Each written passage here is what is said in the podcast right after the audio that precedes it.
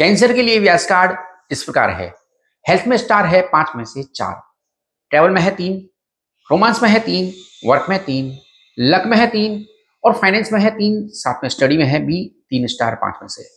सप्ताह के लिए लकी कलर है रेड और ब्लू। इस सप्ताह के लिए लकी नंबर है तीन। सप्ताह का प्रेडिक्शन जानने से पहले हमारे यूट्यूब चैनल को जरूर सब्सक्राइब कर लीजिए। व्यास कार्ड रेटिंग के अनुसार ये वीक स्टेबल रहेगा। हालांकि फिजिकल हेल्थ स्टेबल रहेगी, लेकिन किसी पर्टिकुलर मैटर के कारण आप ज्यादा स्ट्रेस ले सकते हैं। मंगल और चंद्रमा के कारण आप किसी से इन्फ्लुएंस हो सकते हैं। कोई आपको प्रपोज कर सकता है, लेकिन आप किसी बात को लेकर श्योर नहीं है। कोई आपको इररिलेवेंट मैटर के लिए ब्लेम कर सकता है, लेकिन सब कुछ क्लियर हो जाएगा। आपके किसी करीबी से आपको शुभ समाचार मिलने की उम्मीद है। आपके पास शॉपिंग की प्लानिंग हो सकती है।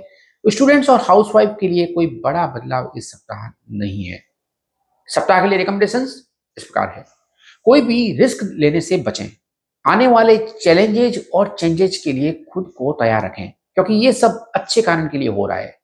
कुछ मामलों को भूल जाना और कुछ लोगों को माफ कर देना आपके लिए बेहतर होगा। सोमवार के दिन अपने इष्ट देव को लाल या पीले रंग का फूल अर्पित करें, पुष्प चढ़ाएं। रोज शाम को अपने घर के मुख्य द्वार पर सरसों के तेल का दीपक जरूर जलाएं। अगर किसी चीज में देरी हो रही है तो चिंता ना करें। Good luck.